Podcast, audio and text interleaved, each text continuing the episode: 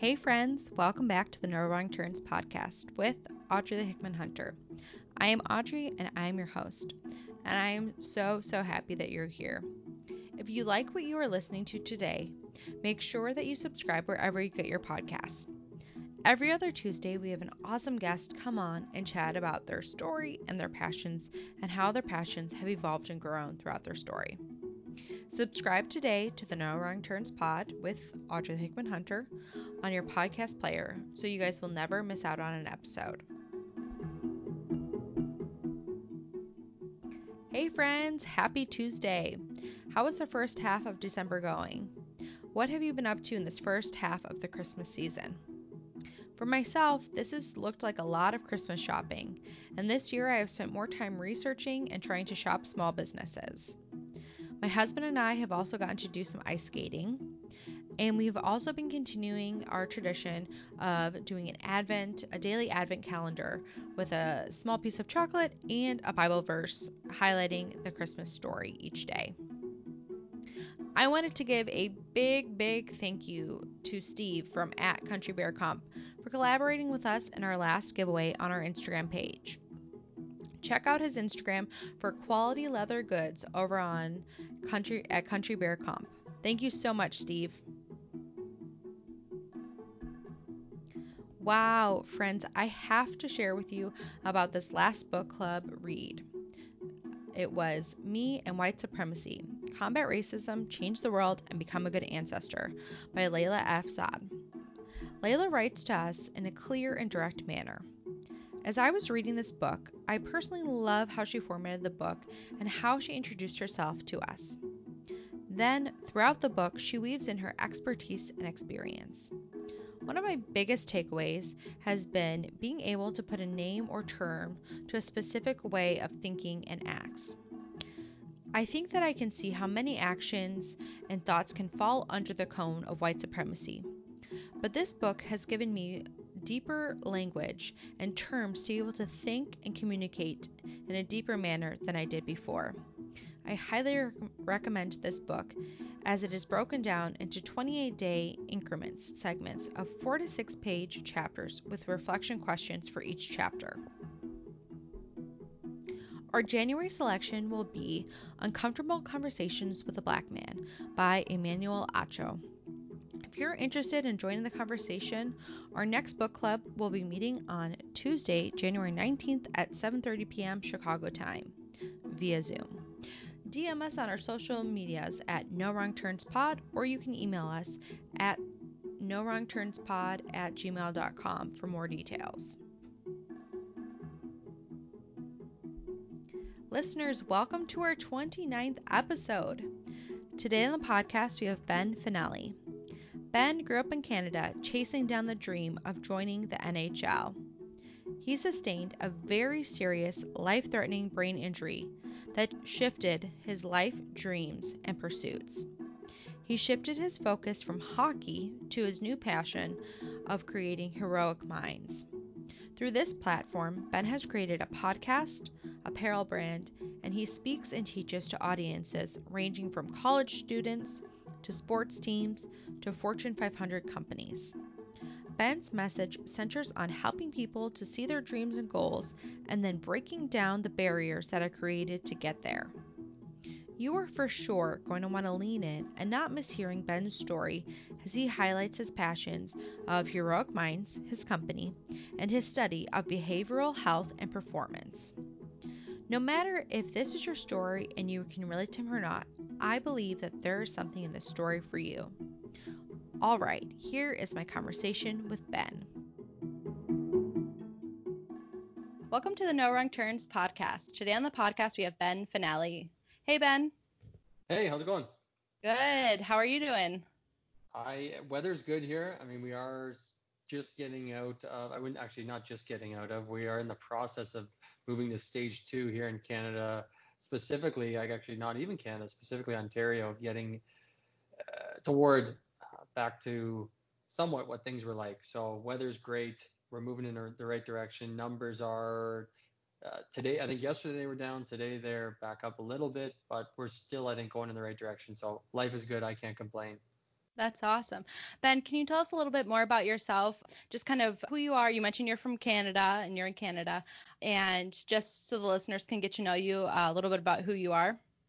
For sure, for sure. So I guess my background is I grew up chasing the National Hockey League. So chasing hockey, I wanted to be a professional hockey player, uh, which I know is a big thing in Chicago as well. I know there's a lot of other sports yeah. that that may drown out the little hockey world, but yeah, very much wanted to play professional sports as a living and uh, for a living. Sorry, I was actually not too far away uh, at a young age of 16 years old. That's where I thought I was going to go. That's where the people around me in my life were telling me I had a good chance of going.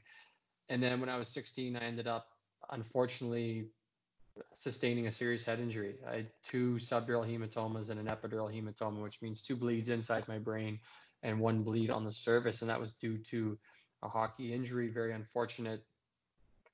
Long story short, which I'm sure we'll we'll dive into, mm-hmm. I took two years away from the game, was able to get back to playing for three more incredible years. And then finally, once I had a bit of opportunity to step into the American Hockey League, not quite the NHL, was going to have to work my way up if I was ever going to make it. I decided it was time to move on. when I moved on, it was uh, opening up a new can of worms. I think I'm still moving on as we speak today. You do something for so long, uh, you had to find. I had to figure out, okay, what do I love? I had to figure mm-hmm. out what am I good at? What makes me happy? What excites me other than hockey? Because for so much of my life, I didn't let anything else in. So I knew there was only one thing I wanted at that point, and that was to have a career one day where I can put food on my table, but also give back to people.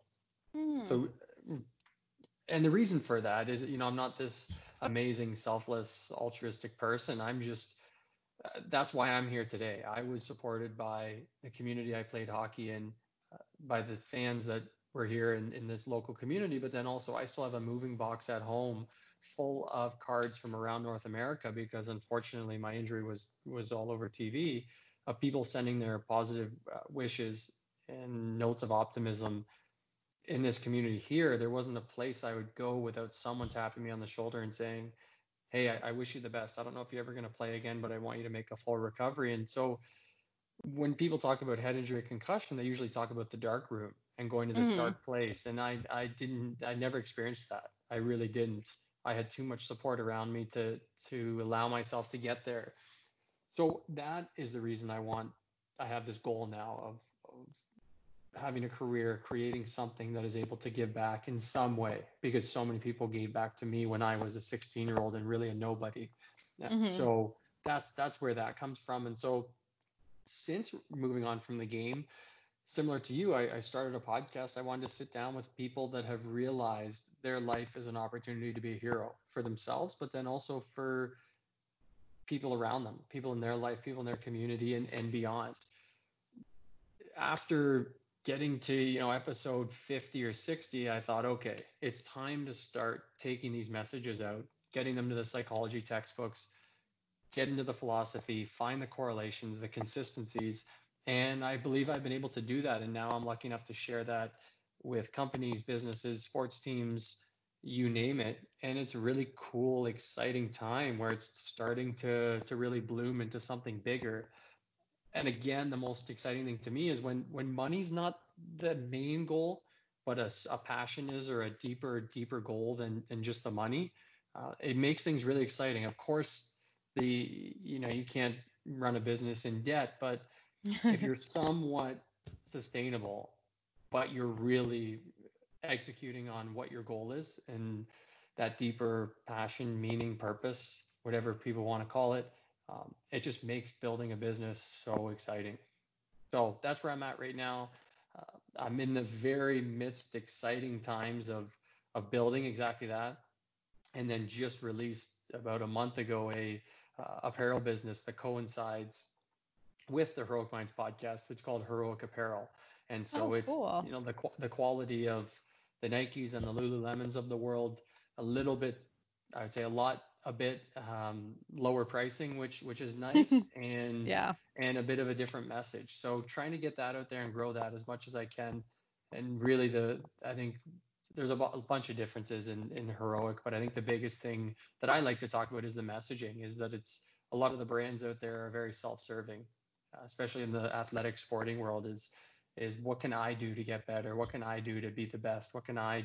And I'm taking a different turn, different look at it, and saying, you know, our success is my success. So when mm-hmm. I when we improve together, when we help each other out, ultimately we as us as individuals are stronger as well. So that's that's the approach I'm taking. It's been an exciting road. Um, do I have a road map for where everything's going to go? I, I, should probably say on this podcast, yes, I've got this intricate map. I know exactly what I'm going to do, but then I'd be lying. So that's in a nutshell who I am and where I'm at in life today. Well, I mean, that's uh that's fine because my podcast, my whole like t- title and theme is no wrong turn. So there's uh, a lot of things life throws at us and it takes us to different spots. So let's go back um, in time to start at the beginning of uh, your story. Can you just tell us a little bit about um, how you grew up, um, maybe like middle school and uh, elementary school years, uh, maybe about a little bit about your family life so we can just get a small picture of what life was like for you then growing up? For sure. I grew up with an absolutely unbelievable childhood. Even to this day, my brother and I will be hanging out and just chatting or sitting out in the back and just reminisce on how awesome of a childhood we had. And it was our selfless parents. We didn't have tons of money. We had, looking back, more than enough. Uh, but my mm-hmm. parents were so selfless and sacrificed so much time to even be able to pay for me to play hockey. I had no idea how much my hockey cost. They gave up so much for me to play hockey. So an incredible childhood. My brother and I are best friends. We weren't though up to 16 when I moved away from home to play hockey. Mm-hmm. A bit of me moving away, a bit of me going through that scary accident brought us where he's my best friend. So and my relationship with my parents is outstanding and just continues to grow stronger if I'm being honest. So th- that's my family relationship, family interaction. Mm-hmm. Uh, schooling, I did my well high school, under elementary, high school, uh, switched halfway in high school, switched high schools because I moved to another town to play hockey at 16. And then I, when I fi- while I was finishing up my career, my junior career, I was going to university, finished that, my undergrad in communications, and then now I started my master's in counseling psychology, which I'm absolutely loving. So, yeah. Oh, awesome. So can you kind of just zoom in for us because I know that we had mentioned kind of like a big event in your in your life that I think is significant in your story in high school when you were playing hockey. So can you tell us a little bit about that and just the imp- impact and catalyst that that caused? Yeah, for sure. I mean, there's so many different ways to unpack this thing. I'll try and take it from a different view than I normally do, but still get the story across. So again, Great. 16 years old, people are telling me I'm going to be a professional athlete one day. I wake up in the hospital and being told sports are out of the question, school's out of the question, and the injury itself, but then also that I may be a different person than I was the first 16 years of my life. So it was a lot to take in because I was also an individual that hockey was the only thing that really got me excited, that made me happy, that mm-hmm. I thought I was good at.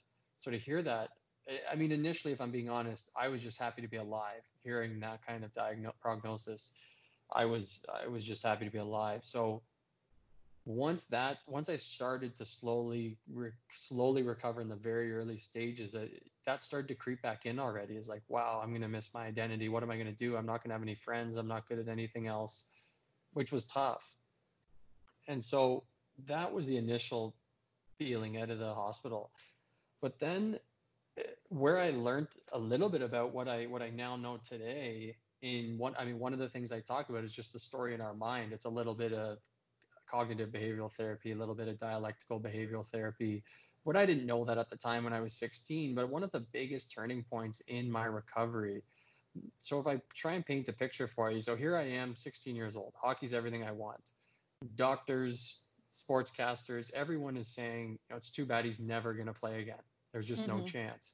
And so I would be sitting up top in the press box. We were lucky in this community. I was lucky enough to play in front of 7,000 people every Friday night here. Oh, wow. And I would be sitting up in the press box. My teammates, who are my 23, 25 best friends, are playing in front of me, and I'm sitting in the press box with one other person or myself watching and having to watch, knowing in my mind I'm not allowed to play.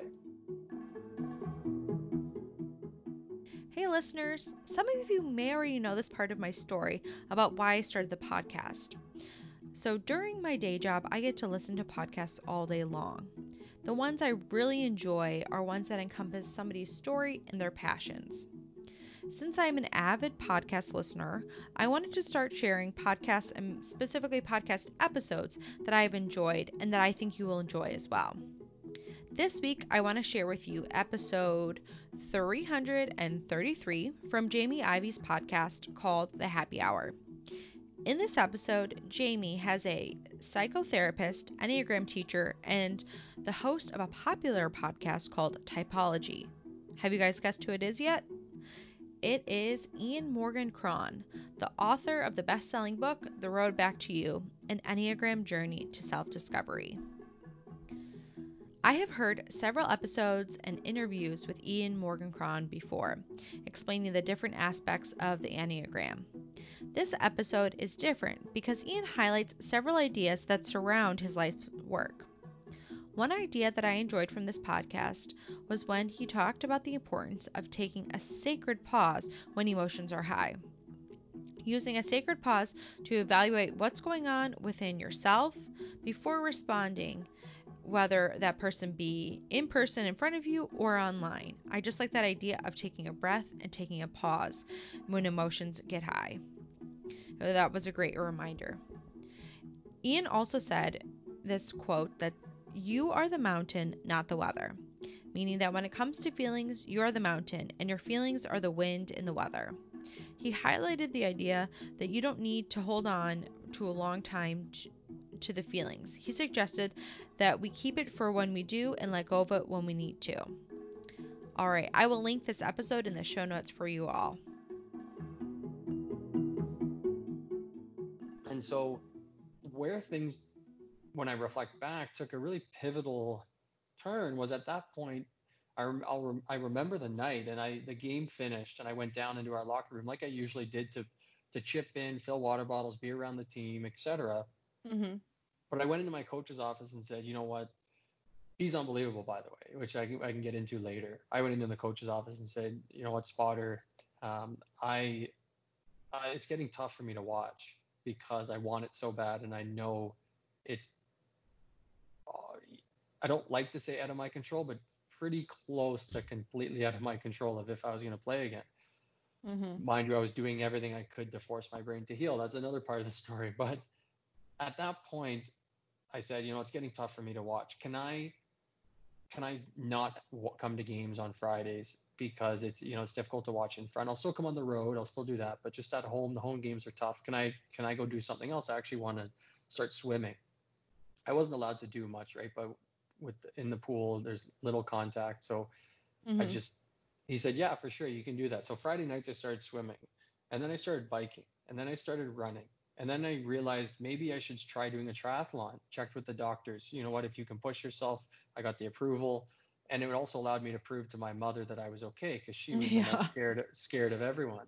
I'm so sure. here I am now. Eh, that night was like I could have made two options. I could throw in the towel and say I can't handle this. This is too difficult. But you take a step back and you get creative, you get versatile, you get flexible, you find uh, the old classic saying is find a way and you decide what lens you're going to look through. Is this is this a roadblock or is this an opportunity? All the kind of cliches right? And mm-hmm. i'm not saying anything that no one's ever heard before. But it, what happened that night when i made that one li- very little simple decision really? I mean on the surface it's simple. Inside there was obviously a lot of chatter mental chatter that i had to work through but i you know what that did was the catalyst for something outstanding is that I ended up actually getting into triathlon training, which I think brought me into some of the best shape of my life. That also got me into the cycling world, which led mm-hmm. me to be able to meet Lance Armstrong, my idol, the person, one of wow. the most important people that inspired me through my whole two years off. It was his book that I took I took pieces from and taped it on my wall, and, and then here I am a year later biking beside him with our arm around each other, take, getting a photo from a pickup truck in front of us at a fundraiser. So it led me to that. That then got me even more motivated. I kept doing that kind of training. And if you look at the research on cardio and and um, aerobic training, what that does for plasticity and cognitive recovery, that night and that decision could have been the catalyst for what actually ha- helped me heal fully allowed me to meet someone that just gave me an extra push. It gave me a new identity that it was more than just a hockey player. Now I had mm-hmm. other things I could do. It led me to a new group of people in the triathlon cycling world that were outside of the hockey world. It was just it was so incredible what that did for me, but it was all it was all stemmed from just deciding, okay, this isn't a roadblock, this is an opportunity. I just need to, you know, open a couple other doors or pick up a couple rocks and see what's underneath. And so that's that's one of the I think most important parts of my story was just continuing to decide what lens I was going to look through. Are you mm-hmm. going to look through the lens that looks crummy and dark and try and convince yourself that it's not that bad? Well, you're going to have a lot of trouble because it is pretty bad. And we we like to say that oh, it's not that bad and you know just you know simply just change, you know, change your uh change your relationship with it and yeah, I'm sure that works for some, but for me, it was I was not changing that relationship. I wasn't going to be able to change it that quick. That mm-hmm. hockey wasn't everything. It was. I just decided to take a different viewpoint. Okay, you know, it's not it's out of the question right now, hockey. But if if we were being crazy and and thinking magically, what could you know the slim chance that I could play again? What would that path look like? And that's the lens I decided to look through. Okay, this is a crazy idea. The odds are one in who knows more than less than a more than a million. Uh, let's try that route though. You know, it'll keep me excited. It'll keep me chasing something, and that's what I did. And ultimately, I think that was part of the reason I was able to get to where I am today. Awesome. So that was a two year kind of recovery before, or interim before you went back to hockey at 18 years old then? That's exactly right.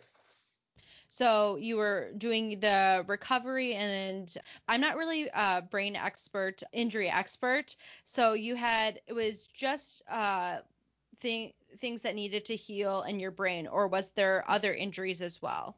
So I fractured my orbital bone, which is the bone, you know, basically around the eye, and mm-hmm. and then I had a massive scar on my my right eye, which I don't know if I think that was my visor that cracked and, and cut my okay. cut my face but so basically the I'm not a professional in neuroscience or neuroanatomy either.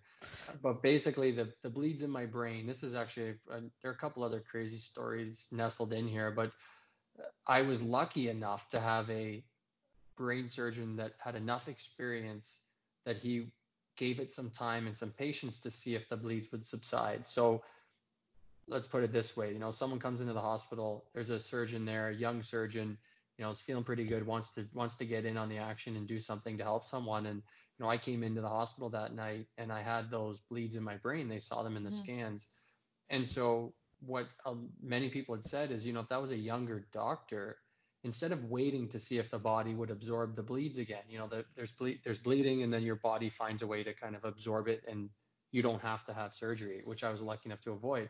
But people mm-hmm. had said, you know, if that was a younger doctor that didn't have that patience, that thought, you know, we need to go in right now. Well, you know, at 16 years old and you have brain surgery, that you don't know what can happen exactly, right? So that yeah. would have probably sent me on a completely different life. So yeah, that's the the extent of what I know on the on the neuroscience side of my injury. Now on I think um, um, another important point is when we talk about things is the people you have around you. So again, not sure how much you know about the sporting world or the culture that exists, but I'm sure you've heard the uh, analogy that athletes are like, or the metaphor, sorry, that athletes are like racehorses. You know, one gets one gets hurt, they get rid of it, and they just bring in the next horse. No one even remembers who that horse was. That's that's one mm-hmm. of the things they say about the sporting world, which I wouldn't say is consistent across the board. Is it a little more popular uh, than the latter, which is you know people treating you like a human uh, the entire way, even once you're when you're done your playing career. Yeah, I did. It, being honest, we don't have maybe in the sporting world the best odds for that. But anyways, that's what people say about it. Well, I had the best experience ever in that situation. Mm-hmm. My head coach at the time, his name's his name was Steve Spott. He's now the uh, assistant coach in Las Vegas in the NHL. Unbelievable guy. So here's someone that wanted to get to the NHL, was doing everything he could to get to the NHL. He would be the perfect individual to say, you know what, Fennell's got hurt. He's done. Let's bring in a new defenseman. when I first came back to the rink after my injury, I was in his office. All the coaches were. My agent was there. My parents were there, and he said, "Fennells," he said, "you signed your contract for four years, potentially five. He said you're going to be a part of this team as long as you want to be." That I don't. Mm. We don't know if I'm not. A, I'm not an expert. I don't know if you're ever going to play again. I hope you do. And if you do get the chance, you're going to have to make the team just like everyone else. He said, but you know, we'll figure that out when we get to that point. Hmm. Um, but you're a part of this team, and they kept my stall in the room for the two years that I didn't play. Wow. Yeah, absolutely outstanding the support, and they had no re they didn't have to do that. Like I said, the, the norm the norm was, oh, they're hurt, you know, bring in the next person. But he decided not to, and that gave me again, that's another factor in play there of okay, how did this guy recover from what he went through? Well, again, there's another example. I was around my 23, 25 best buddies again, the best buddies and teammates uh, mm-hmm. uh, there to support me, and I was back in the middle of it, and um, I, I, think that that was a big part of it as well. So to for him to do that, the other coaches as well to welcome me back like that was outstanding. I think that's really great to leave that physical spot open so you so you see that's there because some they could have just taped somebody's you know name over that and moved on. But I think that definitely to see that consistency over the two years of that spot still being there. Totally. Like that physical opening for, for you to come back. Yeah, I never really thought of it that way, but it's a good way to put it. Like to have, you know, my space still a part of it made gave me that value of of being a part of the team and on a behavioral level, I mean, who knows what that can do for someone, but it, it gives you a sense of comfort. It gives you a little bit of a sense of control little bit of sense of of value, right? Feeling valued. You're this guy that's injured and completely forgotten about. Well, wait a second. You know, I'm I'm on all the road trips. I'm still showing up to the rink every day. There's that little bit of value, and that can to to feel like you don't have value. I think is one of the things that can steer people the other direction. You know, into the dark room that we talked about. Is you know, I can't do anything. I get a headache when I study. This, that, and the other thing. And I think that was a reason I didn't go that way. Is there people around me were giving me that value and making me feel like I had a, a reason to, to be a part of things still. So yeah, a lot of people to thank. That's awesome. So after the two years, did you your doctor give you the all clear? Mom said, okay, fine, you can do it. Wear oh, your helmet. Jeez, my my mom's the most unbelievable person in the world. She her it was her biggest nightmare came true that night. She hated hockey my whole life, and, and when I say hate, and people say, you know, that's a strong word. Yeah, I mean it. Like she hated the game of hockey. She did not want me playing it from a young age. I started to get kind of decent at it and forced her hand a little bit, I guess that way. But then yeah, her biggest nightmare came true. She the last thing she wanted was for me to go back to play. So far, so that she offered to buy me a brand new Mercedes at 16 years old. Wow. My, my par- yeah, my parents, if I didn't go back to play, obviously, um, that was the deal. And I didn't take the deal. And then what I usually say when I share this story at corporate engagements and, and speeches is that if you guys saw the car I drove in on today, you would all think I'm stupid for not taking the deal. but yeah, she really didn't want me to go back to play. And I think going back to that triathlon example, you know, I was training two days, two times a day for two years to get back to playing. Started as walks around the block, juggling, slowly got into lifting again, and then into the triathlon training. So I'd wake up in the morning and run, you know, five, 10K, go to high school, leave, work out again at the end of the day, get my homework done. And it was, it was incredible and still managed to fit in a social life. Like it was a, it was a lot. And I think that's what I don't even know if forcing her hand is the right thing because that sounds condescending because that's not it at all. Trust me, she still has she's still in charge of me, that's for damn sure. But I think made it a little bit of wiggle room for me to be able to play and mm-hmm. uh, I did know though at the end of those 3 years, you know, it was it was it turns into a job after that. Like it kind of already was at that level. Yeah. You're on the ice every day, you're playing 3 games a weekend, 68 game season, it's a lot. Uh, but I knew if I was going to make that jump to the American Hockey League, it's a professional league, and it was time for me to move on to other things. So, yeah, my mom uh, probably still wished I didn't go back to play, but I, my family's good and healthy now, and I'm good and healthy. So, very lucky to be where I am. That's for sure. So you went back to try back out for your team um, to get your spot back. Yeah, uh, for the Kitchener Rangers. Yep. And then what was the, because I know that you mentioned at the beginning, it wasn't like a lifelong hockey career situation turning in for you, something changed. So can you kind of walk us through um, what happened from being on, you know, your number one goal before you were 16 to, to be on that progression um, to what changed? Can you walk us through that, please? Yeah, that's, that's a complex one. Um, you know, it really, I think I was working through it because of my the one thing I had going for me was that I was willing, I can't sit still, and I was willing to try a bunch of different things. And I think that's really all it takes. And I, that's totally devaluing the whole identity process of going from sport to other things. And I know I'm simplifying it big time, but it was mm-hmm. really my how fidgety I was and that I couldn't sit still and that I I was in school you know, you go from a life of like three high school courses, practice every day, on the road three days a week for for games. You're and trying to and barely a social life when you when you get to that point, other than the group you're with. Uh, mm-hmm. So it becomes a lot, and you get out of that, and you think, holy smokes, I have so much free time, and and I couldn't sit still. So again, in a really simple way, that process for me was I couldn't sit still, so I was going to go out and do things. And it was I started bartending. It's like I can't bartend. I was supposed to be a professional hockey player. I start mm-hmm. bartending. Mm-hmm. I meet great people. I have tons of fun. I meet great customers. And what a hit to the ego, which is terrible for me to say because all jobs are inc- absolutely incredible and play such a val- valuable role in society. But here I am again, that unhealthy of a mindset where like I can't do that. I have to play hockey. That's the only thing I can do. So anyway, that job was awesome. I'm bartending. I'm going to university. I'm walk. I'm actually this time because when I played hockey and went to school, I would just go to class at university and leave. Mm-hmm. Now I'm going to now that I'm done playing, I'm going to university. I'm on campus. I'm meeting kids. I'm working out on the campus in the campus gym, and I'm thinking, what a life. This is awesome. I don't have to worry about performing as a as a hockey player and you know, I can meet tons of different people that have no idea anything about hockey and learn about different things. So that was that was a big thing. That was a big part of it was that that I couldn't sit still and I was kind of forced to try other things and that opened my mind. But more importantly it opened these feelings that holy you know i can get gratification from these other things and other things can make me happy and i can be valuable in other ways other than hockey. So that was huge.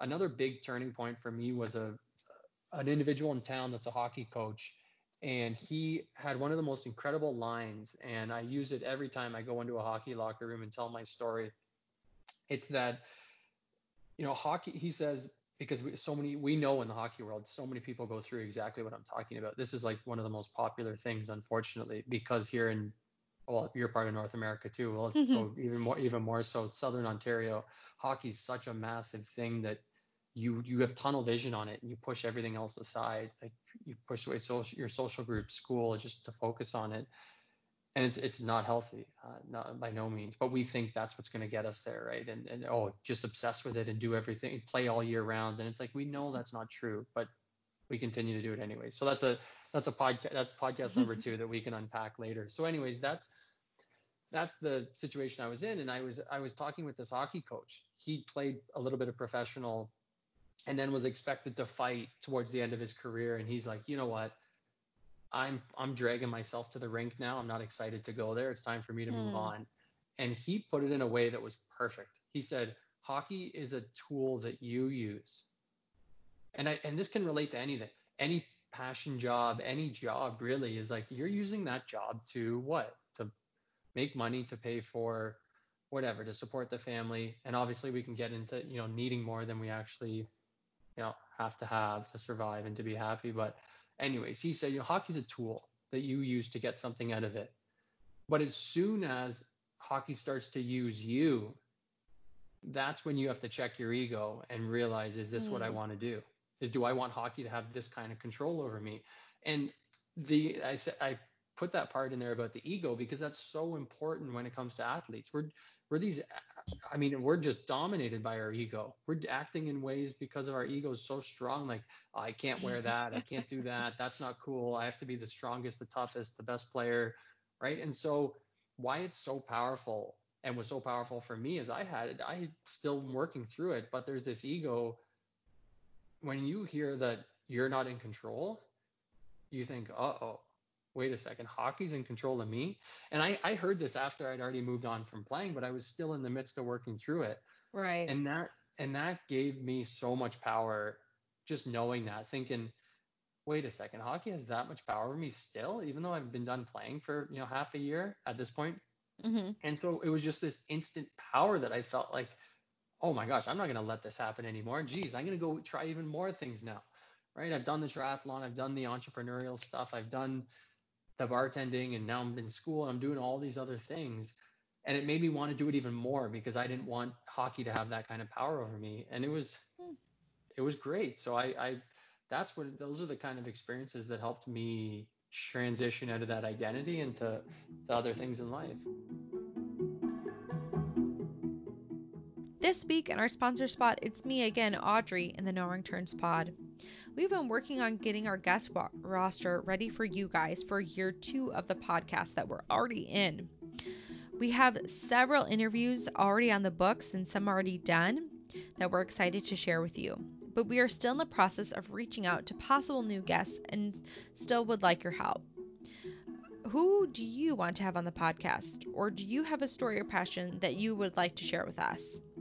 If this invitation is grabbing you and you want to hear more about what it could be like to have you featured as a guest on the podcast, sharing your story and your passions, reach, reach out to us on either your social medias, reach out to us at No Wrong Turns Pod, or you can email us no wrong turns pod at gmail.com. Reaching out just means that you want to hear more. No obligation to share your story if it ends up not being your thing. Thanks again for cheering us on in year two of the No Wrong Turns podcast. All right, back to Ben's story. So one thing I was just thinking about when you when you were talking was so you went to university and what were you besides getting to try different things and actually enjoy like the college experience without with actually being able to be present what was your major what were you majoring in and did you have an idea of what you wanted to use that major for after college, or were you kind of just going there to to find what was going to be next because all of this transition? Yeah, I didn't know what I was going to do. I was because I took certain credits when I was playing just to that fit into my schedule, mm-hmm. not knowing what they would lead towards. And when I did finally start going full time, which again, this is not the right thing to do, I just okay, what am I closest to finishing? Oh, okay.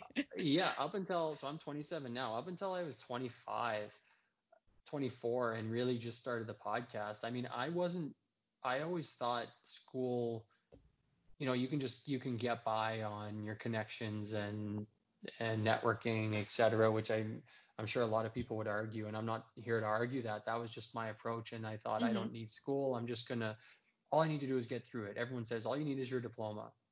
Mm. So I kind of had that approach. And again, I I'm closest to getting a communications degree. Why don't I just stay on that path and I'll get out of here as soon as possible?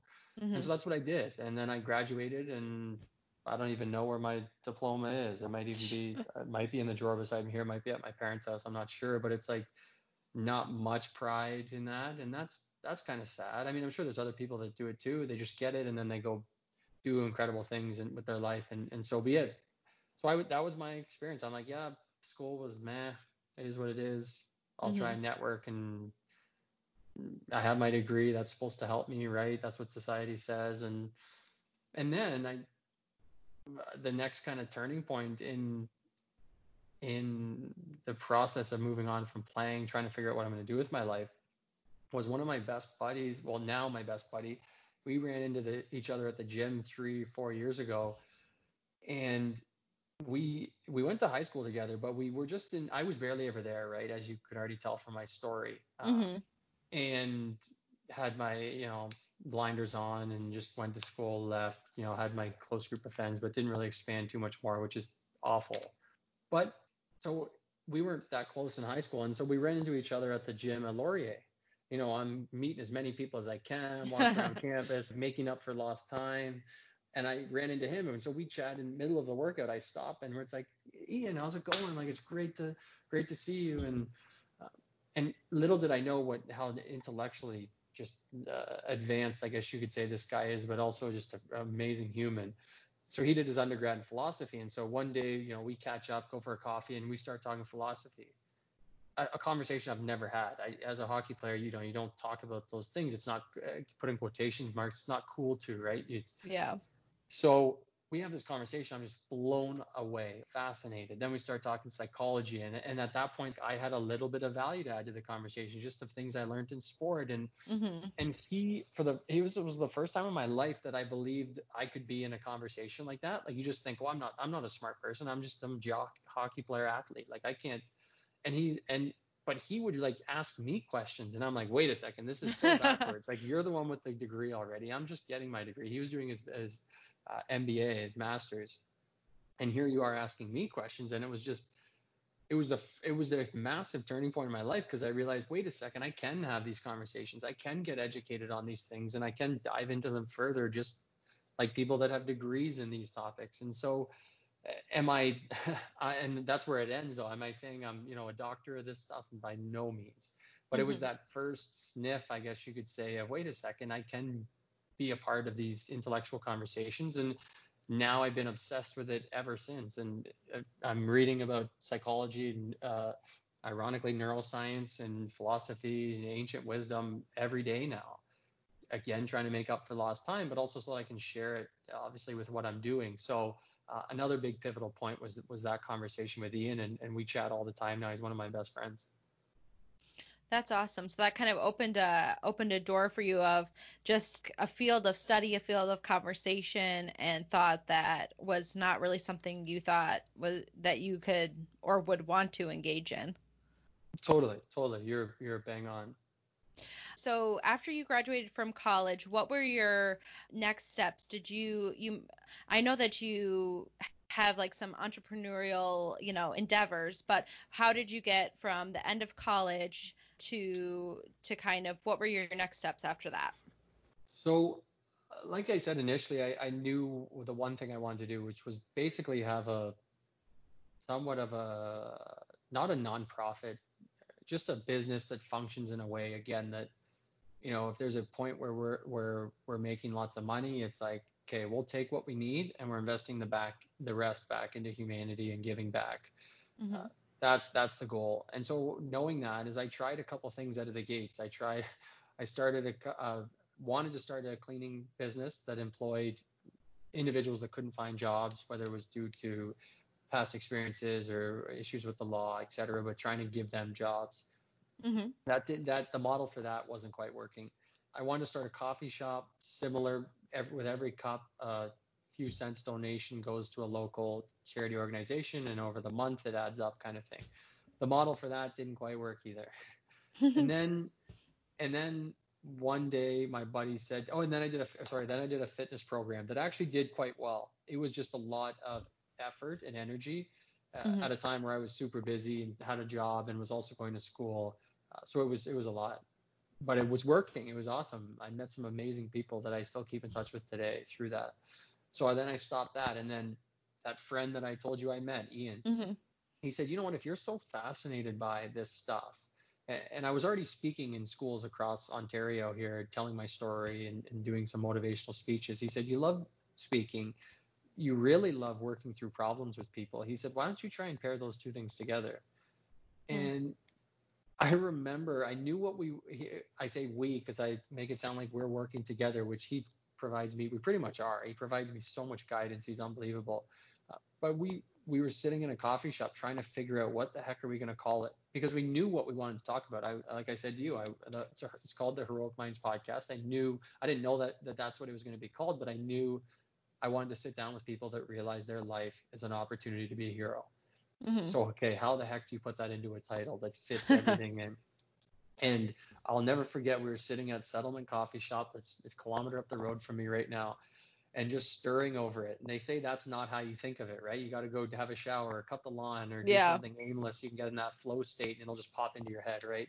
So we did the opposite and just we're forcing it, just forcing things, writing words down on pages for weeks and weeks at a time. And then we're sitting in this coffee shop one day, and it just popped into my head and we did a quick search online and it's like boom that's what it's going to be little did I know it was because it was just like going to be a little hobby. Little did Mm-hmm. I know it would turn into what it is today, where I'm speaking with teams. I just did my first talk with an NCAA soccer team uh, at the start of this pandemic online, which was Oh, wow. super cool. Um, was lucky enough to speak at Google this past year, like because they they have a spot nearby, and with certain banks in in Ontario or in the country, just the the opportunities are are incredible. So what I did was I just kept pushing the envelope. Let's see how many people I can get on, dive into their stories, no different than we're doing right now Mm-hmm. and and then again go to the textbooks and find the, the consistencies and package something up and deliver it to people to do exactly what I wanted to do, which was empower people like they did me when I was going through my injury. So yeah, that's that's how that all happened. So this is your company uh, for speaking and what other what or how would you describe it? yeah, so it's no, it's I would I don't like using the word consulting business because it has a very not archaic but very old school kind of single-sided. I go into businesses and I you know show some yeah dry and show some powerpoints and here's how we're gonna make more money and and Mhm. it's really I I mean I call myself I don't even really call myself the owner or anything. I just call it creative director because all I'm doing is trying to create. I'm learn I'm reading what geniuses in the world have already published. I'm Mhm. I'm learning from doctors presently today that are just incredible and reading their papers and just compiling their information and drawing similarities. So I'm I'm just kind of getting creative in how I'm delivering it. That's really all I'm doing. I'm not revolutionizing the wheel. If anything, I'm going so far back that people have forgot this stuff exists. Is really what I think I'm doing. Mhm. So uh, yeah, I have the podcast, the Heroic Minds podcast. I'll do consulting. Again, I don't like that word. I basically I say go into businesses and I do team builders. That's what it is. 'cause that's really what it is. They're interactive. People are standing up. They're sitting down. They're doing planks. We have Oh, wow. tons of fun. Yeah, we have tons of fun. It has nothing to do with fitness, even though that just sounded like I'm running a Zumba class. They're not at all, but they're just they're just funny things I, I do to get points across. And so I do those team builders uh, at different with different corporate groups. And then now what I'm expanding into is the uh, the apparel side and Mhm. trying to bring that in, not too close to, to Heroic Minds, but just close enough that uh, similar messaging. You know, every day, every challenge, whether you're in a corporate setting or in an athletic setting, you know, if we have a team in business or in sport, a team full of people where their approach to challenge is that okay, our success is going to be my success. Our success is going to be more important than my individual success, and I'm going to act that way and live that way. How can you ever lose, even if on the scoreboard you lose? Like I don't understand. Like it's just such a courageous, brave, honorable way to lead a life and live. And if we look at the consistency is so bizarre, and I this is something I want to dive into uh, on a psychological level, behavioral level, is like if we look if we take people that have been through trauma or adversity or challenge, whatever buzzword you want to use, Mhm. and we look at what they're doing after. Why is it that everyone that goes through that wants to give back to people and all of a sudden has less has this less fabricated value for certain things, for for material pieces, for the amount of Hmm. followers they have, for all these things that we've created on our own. Like these aren't natural things.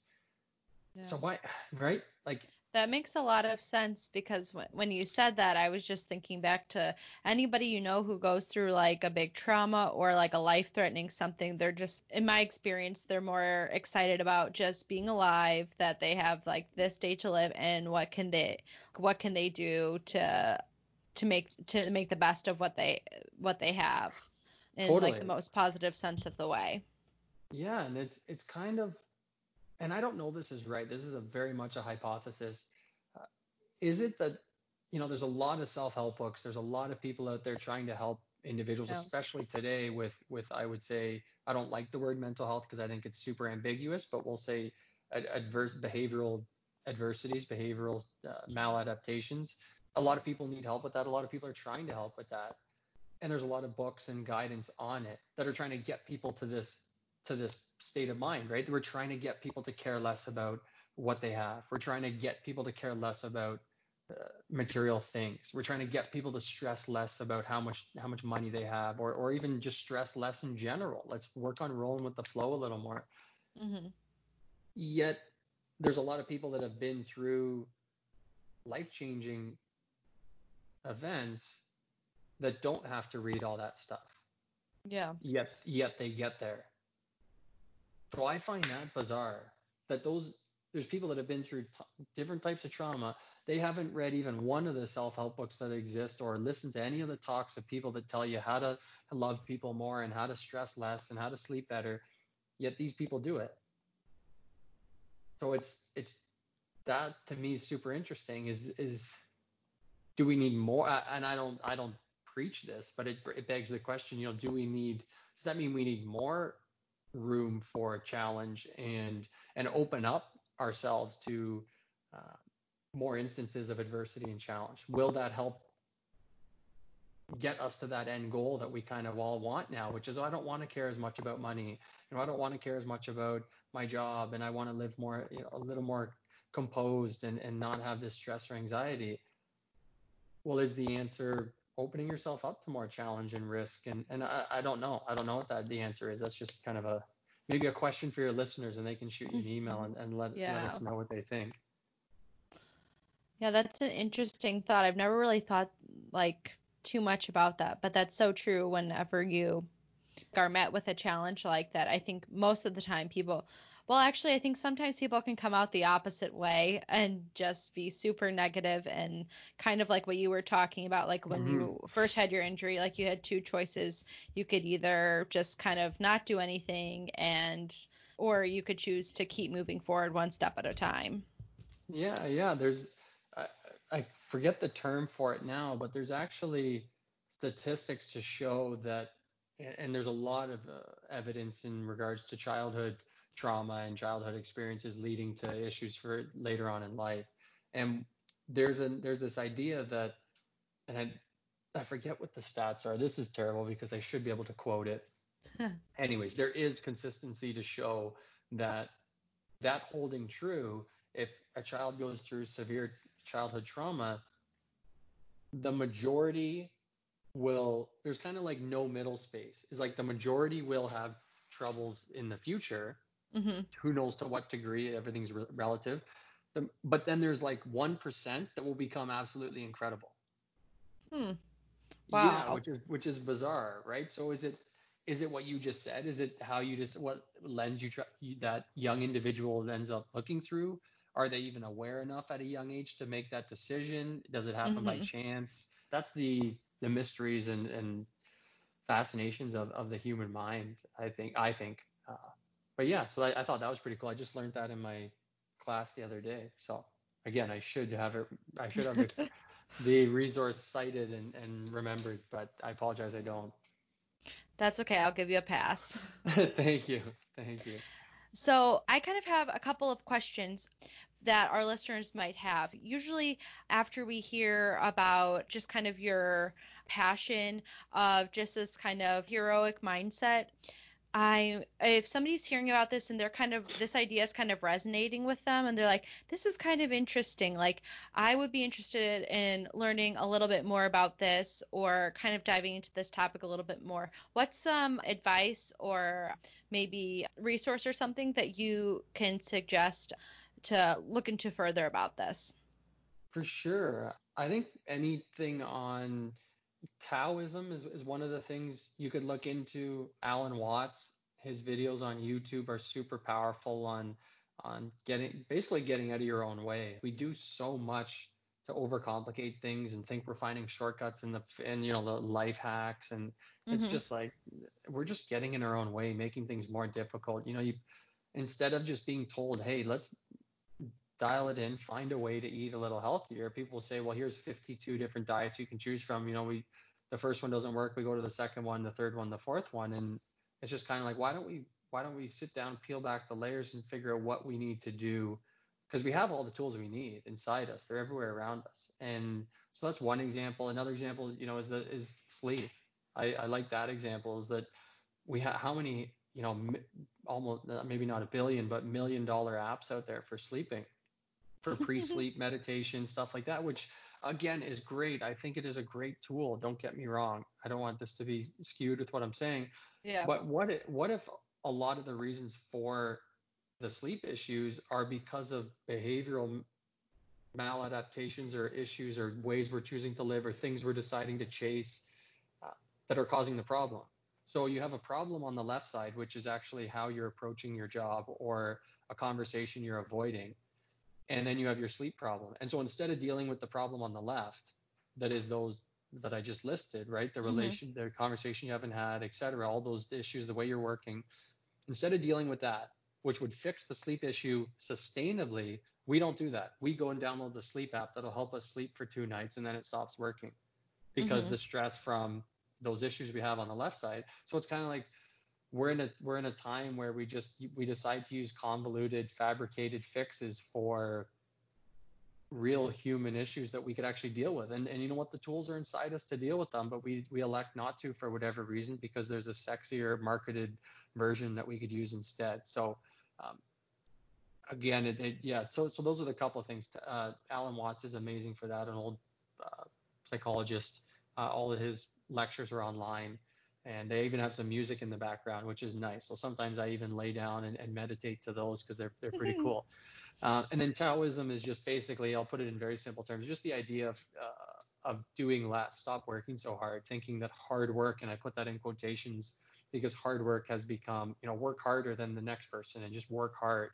Well, you know, working hard at jamming a square peg through a round hole isn't going to do much. Uh, mm-hmm. Uh, whereas if you, t- you take a step back, you grab some sandpaper, sand down the edges, you slide it through, well, you just saved yourself seven hours.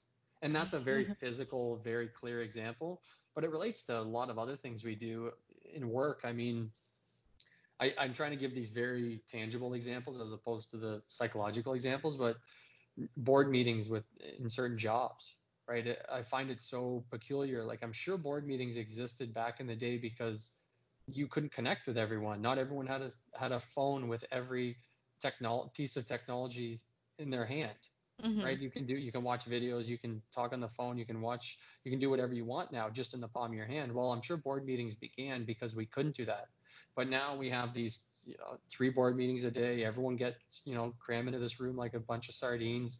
You know, mm-hmm. most of the people in that room, this meeting isn't that important for, yet they're in there anyways, taking time away from what they could be doing. But that's what we're supposed to do. That's what we've been told. Let's keep working hard. More sweat, more hours work. That's going to lead us to success, is what we're told. Yet we know that that's not true. Like consist statistically, sorry, we know that's not true. But working now, the kicker is when you work hard, having the ability. And when I say work hard, I mean the ability to sustain high amounts of effort. If it's with purpose, that's the key. Like, is what you're doing with purpose? I go back to the board meeting example. Okay, is it, what is the purpose of that? What is the purpose of having 50 people in that room if only seven of them need to be there? Well, mm-hmm. we need to take a step back and, and rejig that. Okay, so what is, you know, let's what happens if only those seven people are there that need to that need to be there? Now the rest of the room can be out working on another task that, that they need to get done to free up time later, or they use that to go get groceries, or they that then, that is then going to free up time for their time with family. And it's now that has purpose. That very much has purpose. You're now the seven people that need to be there are there. The rest of the team is out doing things that they need to do so that they have more time to rest, refuel, recover, and ultimately perform. So again, those are very tangible examples. More of what I, I usually talk about is more psychological and, and how we can get out of our own way. Yeah. awesome. Hey, listeners, thank you so much for joining us each week and this week as we have on some amazing guests as they come and chat about their story and their passions and how their passions have evolved and grown throughout their story. I am so honored that you would choose to download these conversations every other week and invite me into your earbuds, your headphones, your car, your Google Home, your Alexa, wherever you listen. Thank you so much, friend, and I am so grateful for you. I would like to ask if you could do me a favor. If you have not already subscribed to the podcast, would you do that in whichever podcast player or app that you're listening to us today? If you're already subscribed, thank you so much, friend. I truly appreciate it. It makes a huge difference. I would love if you could share the show with a friend. I find out about so many different shows through recommendations from friends. Maybe some of you have found out about this show through a friend sharing it with you. Lastly, would you please leave a rating and review over on whichever podcast player or app you're listening to on? Thank you so much. This really helps us. I know these things may seem small subscribing, sharing the show, leaving a rating and review but they make a huge difference in new listeners finding the No Wrong Turns pod. Thank you so much. Thank you for being here, for listening, and for cheering us on. Thank you for subscribing, sharing, and reviewing the show. So, I have one more question for you, and this is something that I ask all the podcast guests that come on, and that is what is fueling you? So, this could be anything from a new coffee drink to a new, I don't know, TV show that you found during these corona times Yeah. or a new hobby that you found during the corona times. So, what's fueling you? What's fueling your passion?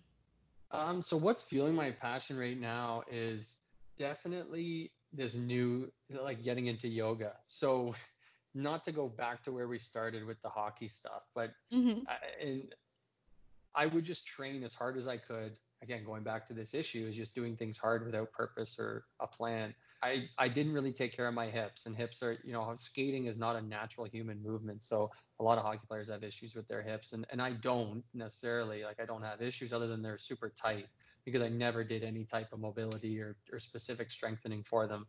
I just Mhm. kept putting miles on them and thought I'll figure this out later in life. And well, I'm, I'm figuring it out now. So I got into yoga and it's been such a hit to the ego because I realized how much I work against myself because I'm certain parts of me aren't mobile enough. But it's I've seen huge strides already. But the sad thing is, is I have so far to go. So yoga's been awesome. Yesterday I did it twice. It was I was gonna go out for a run after I did a, a session, and then it looked like a massive storm was coming. So I came back inside, did a second one, and I just feel so much better. My posture's better. I'm moving easier, and it's just good for my mind too, right? You can't listen to music. You Mhm. have to just listen Yeah. to your your body kind of struggle at times. And so yeah, I do a lot of strength yoga and, and mobility. It's been huge for me. Yeah, yoga is, is very humbling. I've taken uh, done a couple yoga classes at my gym, and I always feel like, you know, so self-conscious because I'm not super flexible either. And Right. but everyone around me is, you know, like halfway bet uh, like what I'm doing and maybe a little bit better. But it's kind of it's a very humbling sport or exercise when Mhm. you're trying you see the instructor doing these really crazy flexible moves and you you think you're doing that and then you look at the mirror and you look at yourself and you're Yeah. like I've yeah. got a lot to go. exactly. I think it's it's an interesting practice because different than a lot of other things, you're not vis- technically visually seeing, you know, with anything else we're doing, we're we're looking at it. It's outside of us. Our improvements or progress or achievements are very much outside of us, and they're sometimes they're even a little bit fabricated. Like we've created value for certain things, and that's something that is so different. It's like you can feel it you literally feel the the progressions and the steps and the uh, improvements, which is pretty cool. Maybe there's something in there uh, about that, but it, it definitely feels good for me knowing my back and hips are, are a lot better than they were. Awesome. Mm. Before we go, can you tell the listeners uh, where they can find you? Yes, for sure. So my handle on Twitter and Instagram is heroic minds underscore, and then for the apparel stuff, it is heroic apparel underscore, and then the website for heroic minds is www.heroicminds.live, and you can find all the content and podcast episodes and information on there. Awesome. Well, thanks so much for being on the podcast today, Ben. Thank you so much. This was awesome. Friends, I so enjoyed our conversation with Ben.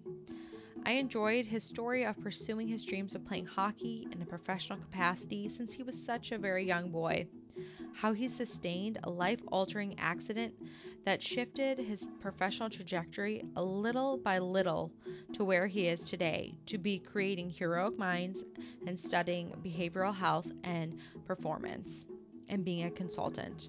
Although he does not like that term consultant, we found out. I like how Ben talked about making this small decision of swimming and biking during his home his home hockey games after his accident. And how this led him down a path to recover and to see what life would look like on the outside of hockey. This past year, I remember talking with my husband about a simi- similar idea about small shifts, a 10% shift, making a big difference. These small shifts in your routine and practices can lead to big life pivots. I hope that you are all encouraged today through Ben's story and his passions. My prayer is that you consider what God has for you and what He might be leading you to. Our episode was edited by Sophia Bote. Thanks, Sophia. And you can see the show notes for our music credits. All right, guys, enjoy your week. If you enjoyed this episode, please share it with a friend. And I will see you back here next time with Alicia from the Next Level of Bliss podcast. Hey, friends, you have just listened to the No Wrong Turns pod with Audrey Hickman Hunter. I'm Audrey and I'm your host, and I am so happy and honored that you would that you were here. Hey friends, you have just listened to the No Wrong Turns podcast with Audrey Hickman Hunter. I'm Audrey and I'm your host, and I am so happy that you're here. If you like what you're listening to today, make sure that you subscribe wherever you get your podcasts. We are also bringing new shows every other Tuesday and always have on awesome guests to come and chat about their story and their passions and how their passions have evolved and grown throughout their story. Subscribe today to the No Turns podcast with Audrey Hickman Hunter on your podcast player or app so you guys will never miss an episode. See you next time.